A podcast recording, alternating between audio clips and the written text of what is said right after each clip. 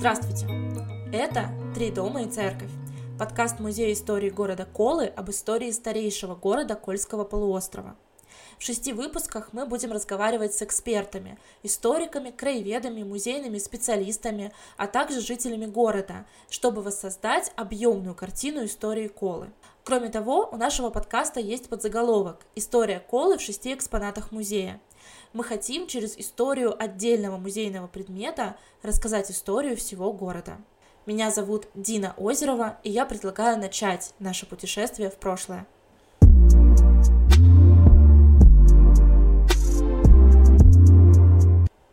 Эта история начинается в голландском городе Антверпен в далеком 1564 году.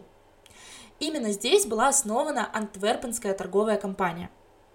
Уже в следующем, 1565 году, ее сооснователь по имени Филипп Винтерконик снарядил торговый корабль и отправился на Мурман.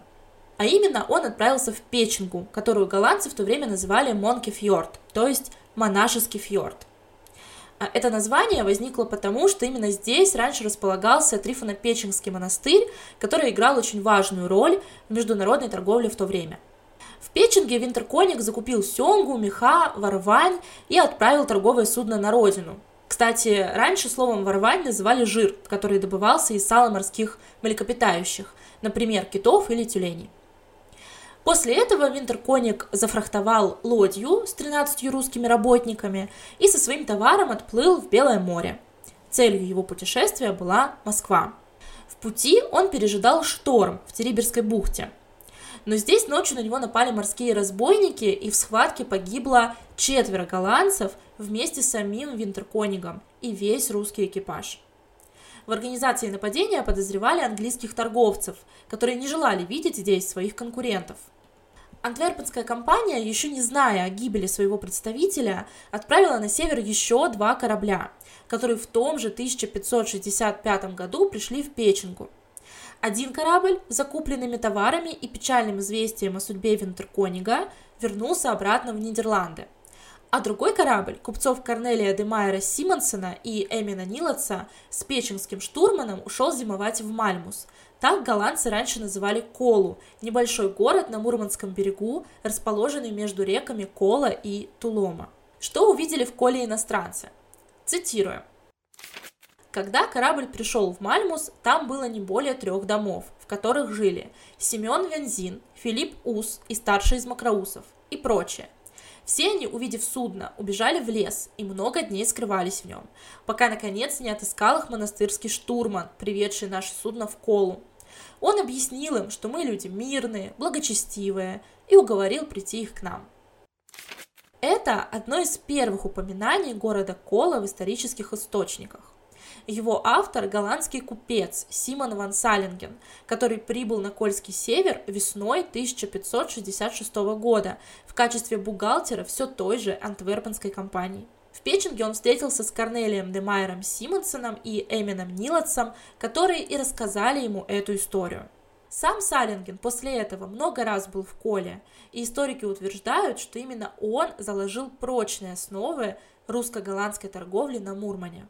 Во время пребывания на русском севере Салинген регулярно вел записи о ходе торговли, о событиях, которые происходили в Кольском крае, и о своих беседах с разными людьми. На основе этих записей он составил сочинение о земле Лопии, которое является ценным источником по истории всего Кольского севера. Именно из этого сочинения мы знаем, что в 1565 году Кола уже существовала, и кроме трех домов в городе, возможно, располагалась церковь и Свято-Троицкий монастырь. Думаю, теперь понятно, почему наш подкаст называется именно так. Сегодня Кола – это районный центр с населением почти 10 тысяч человек. Кола – это небольшой город, который часто называют пригородом или вовсе спальным районом Мурманска. Но за неприметным фасадом скрывается древняя история – в XVI и XVII веке Кола являлась торговым, военным и административным центром Кольского севера. В XVIII веке она становится самым северным уездным городом Российской империи. В XVI и XVII веке город не раз подвергался нападению шведов и датчан. В XIX веке прошел через события Крымской войны, а в XX – Великой Отечественной. В первом выпуске подкаста мы разберемся, почему город Кола называется именно так, в каком году он появился и кто был его первыми жителями. За ответами на эти вопросы мы обратились к Александре Поповой, сотруднику Мурманского областного краеведческого музея.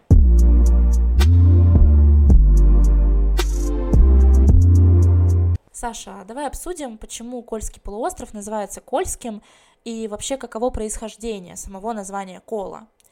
А, с городом все более-менее ясно, его название происходит от названия реки Кола, на которой он стоит. Но вопрос, почему река называется именно так? Нет единой точки зрения то, откуда произошло слово «кола» вообще, и это наименование. А, есть множество версий, а, часть из них объясняют происхождение этого наименования от самского слова, от самского названия «коль-йойк», а, что переводится как «золотая река». А, Коль в переводе «золотая», Йойк — река. И очень долго считалось, что именно от названия вот этой речки, от подобного созвучного какого-то наименования произошло а, название реки Кола впоследствии. Но на самом деле ни на одной из ранних карт подобного названия реки на Кольском полуострове не встречается. То есть это говорит о том, что, скорее всего, эта версия, ну, ну, выдумана кем-то, либо как-то вот распространилась, может быть, народным образом. А, вообще э, название реки Кола само по себе мы встречаем только в 1688 году на одной из карт, а название поселения Кола встречается в документах уже в 1556 году. Поэтому э, точно сказать вообще, что от чего произошло и какое было первоначальное наименование реки, ну, нет возможности такой. А вообще считается, что все э, ну, названия, топонимы на Кольском полуострове, они сохранялись очень долго. Поэтому это еще усложняет разбирательство того, почему кола стала колой, потому что вообще, по идее, так она должна называться была очень долго, видимо. Но, э, как мы видим, этого не было. Есть еще одна версия, такая, может быть, тоже немножко народная, э, которая объясняет происхождение слова кола от обычного слова кол, э, мол, э, на реке Коле ставили колы какие-то вроде заборов для рыбы или что-то в этом духе, то есть какие-то системы ловли рыбы, но опять же эта версия абсолютно не подтвержденная. То есть до сих пор нет никакой официальной научной подтвержденной версии, почему кола стала колой. И в принципе, видимо, ее никогда и не будет, потому что никаких дополнительных данных у нас на данный момент вообще нет. Я еще слышала такую версию, что название кола происходит от слова частокол, которым mm-hmm. в виде забора, а, соответственно, люди свои дома ограждали. Но, по-моему, это не очень соотносится а, с тем, что на самом деле было, потому что, по-моему, особых каких-то заборов, mm-hmm. таких особенно, которые были бы похожи на чистокол, у жителей Колы не было. Ну да, то есть, ну в любом случае, мне кажется, что все вот эти версии, они такая, такие народная этимология, mm-hmm. по сути дела, то есть люди просто пытаются для себя объяснить, почему город и река называются именно так. Но официальной точки зрения, научной точки зрения, вот единой, по сути дела, нет. Можем лишь говорить различные версии. Все.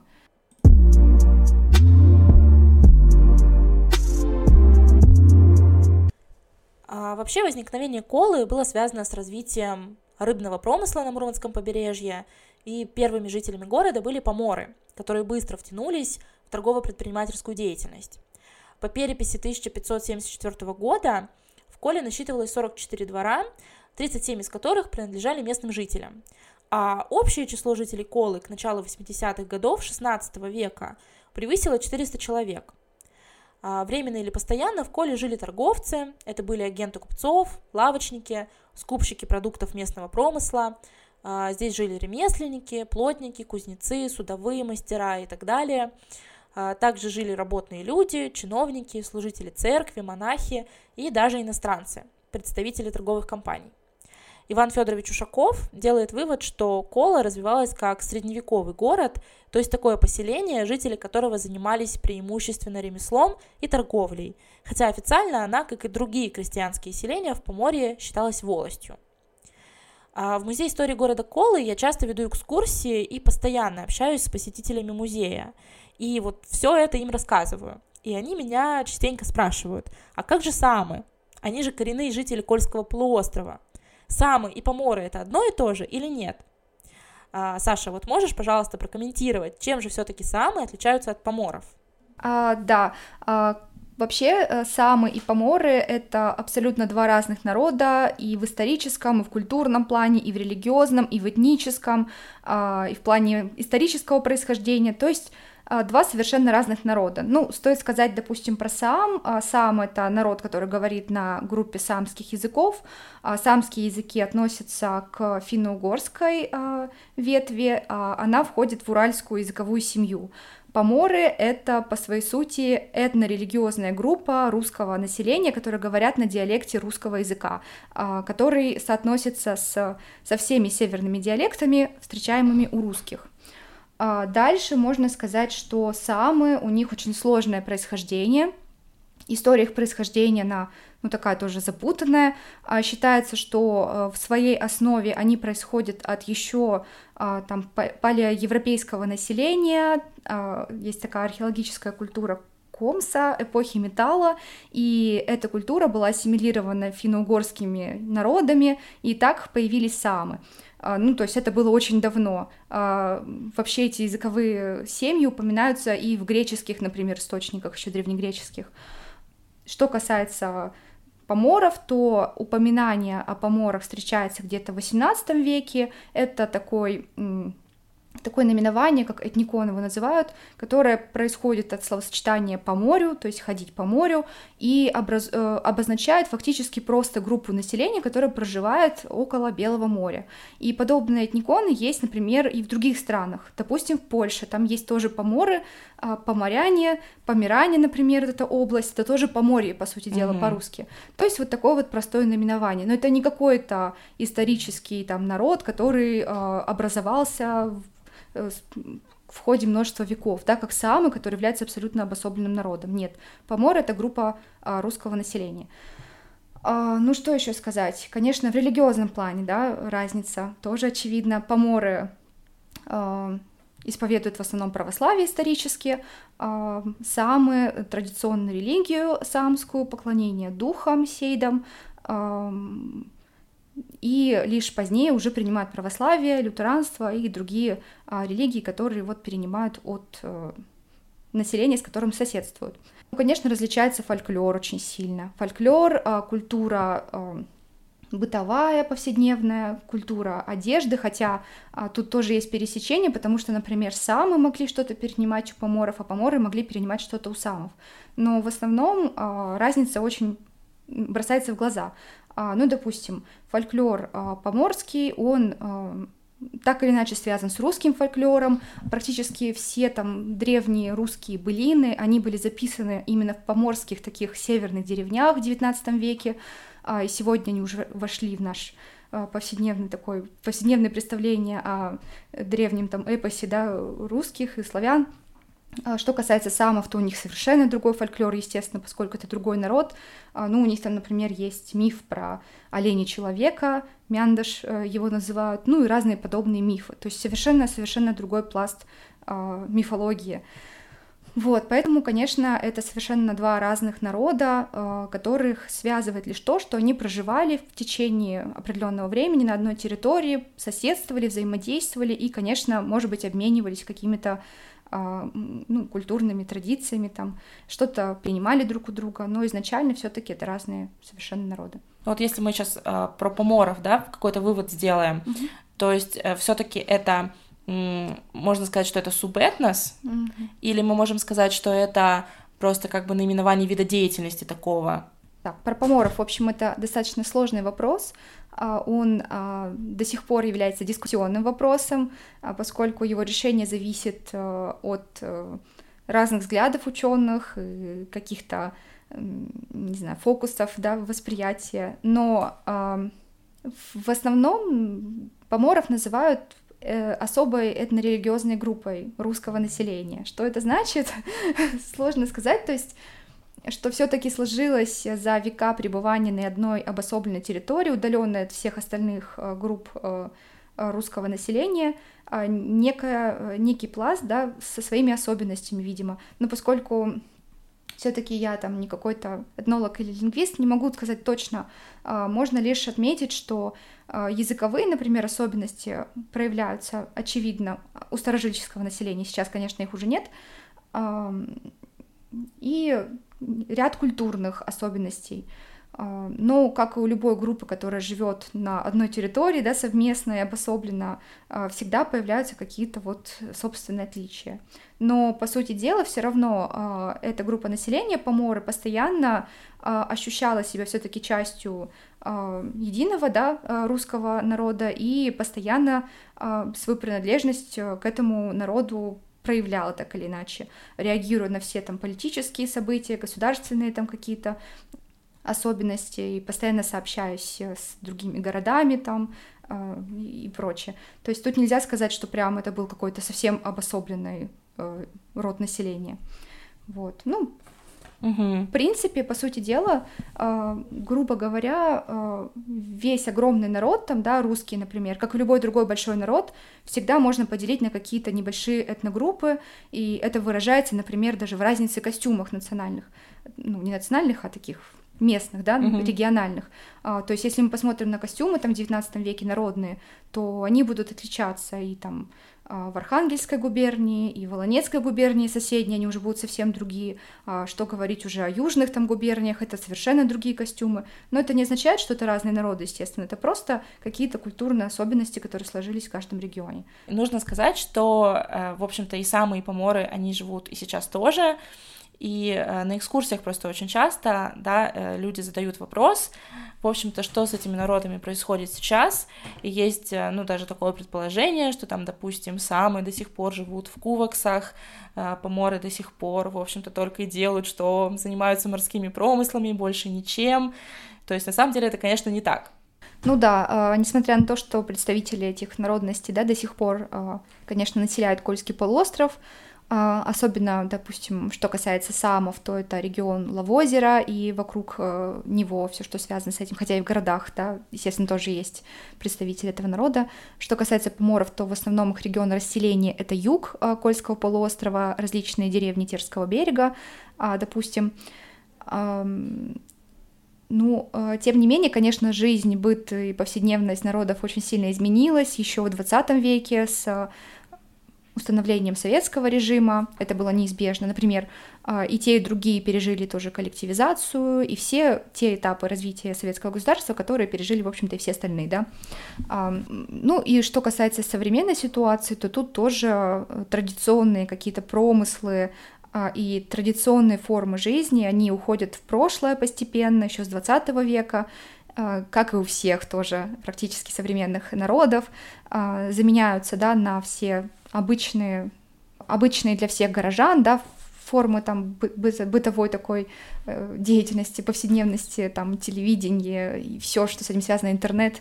То есть, естественно, все это как-то вытесняет э, обычную повседнев... Э, обычную традиционную форму э, деятельности этих народов. Ну и Конечно, в 20 веке огромное влияние оказывает вообще распространение допустим, литературного языка, да, а, что касается и поморов, что касается самов, которые начинают все говорить на русском, и а, специально им создается алфавит потом самский, чтобы распространять самский язык, но это никак не помогает, потому что а, до сих пор, ну, плачевная ситуация с самским языком, потому что они, самские языки, их много на самом деле, они вымирают постепенно, некоторые уже окончательно вымерли, соответственно, умирает последний носитель, который никому не передает свой язык, а, потому что, ну, никто, видимо, не хочет на нем уже разговаривать, и э, эта языковая, да, как бы сказать, традиция, она уходит полностью в прошлое. Тоже касается и поморского э, диалекта, поморского говора, поскольку на нем разговаривают лишь старожилы в селах, которые никому не передают этот говор фактически, а, поскольку в школах все-таки учат литературный русский язык, и все говорят на литературном русском языке, ну, приблизительно к нему, а, или там телевидение, да, тоже распространяет литературный русский язык, более-менее в такой какой-то упрощенной форме, то, естественно, все население практически традиционно поморское говорит на обычном современном русском языке. Может быть, лишь с небольшими какими-то интонациями, но фактически ничем не отличается от э, средних русских там, носителей языка.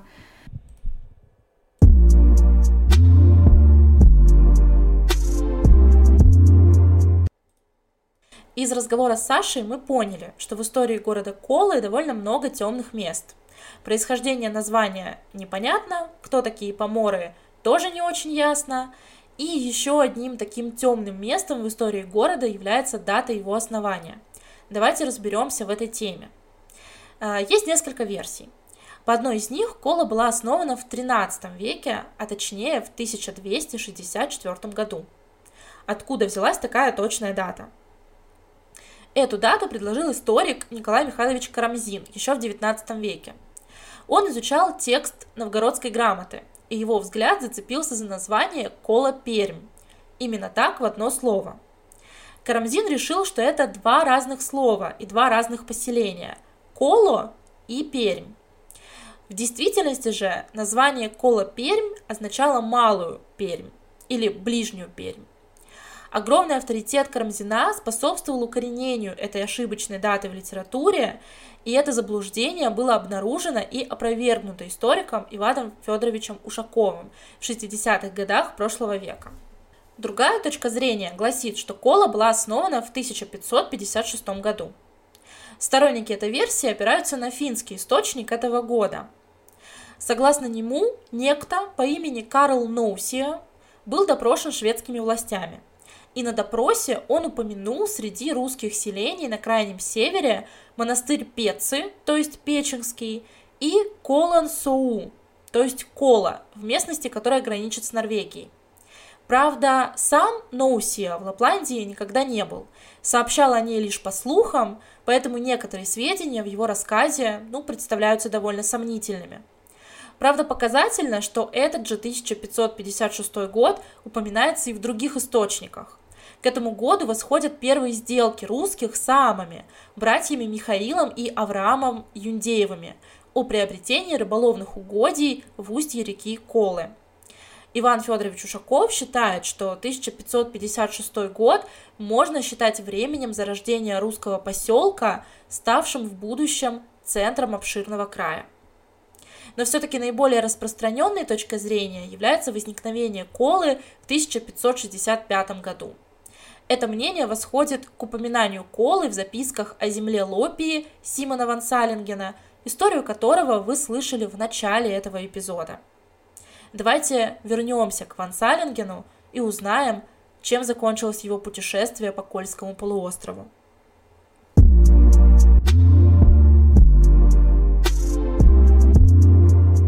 После встречи с Корнелием де Майером и Эмином Нилотсом Салинген провел в Коле часть зимы – дожидаясь Демайера из его поездки в Москву с просьбой провести следствие по трагедии в Териберской бухте. Москвы голландец так и не увидел. Его остановили в Великом Новгороде и отправили обратно. Англичане, торговые конкуренты голландцев, дали взятку местному посаднику. После этого Саллинген и Майер, переодевшись в русские одежды, взяли в коле проводников и предприняли новую попытку добраться до Москвы, на этот раз через Каргополь. Но в Москве их отговорили появляться в царском дворе, ибо те приехали тайно, в русской одежде, никого не предупредили и поэтому могли быть приняты за шпионов. После Майер уехал в Нарву, а Салинген задержался в Новгороде, где торговал кольским жемчугом и налаживал связи с русскими купцами – в 1567 году он вывез из Колы в Новгород оставшийся товар, а в последующие годы путешествовал по северу в качестве дипломата. Временами был в Коле, был доверенным лицом датских королей Фредерика II и Христиана IV, участвовал в пограничных переговорах между Данией и Россией.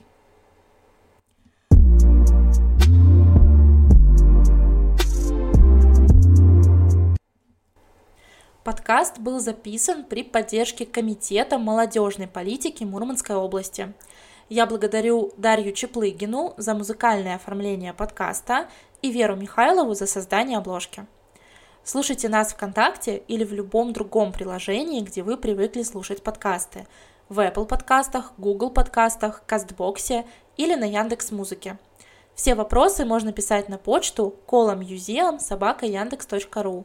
Меня зовут Дина Озерова, и я благодарю вас за прослушивание. До следующего выпуска.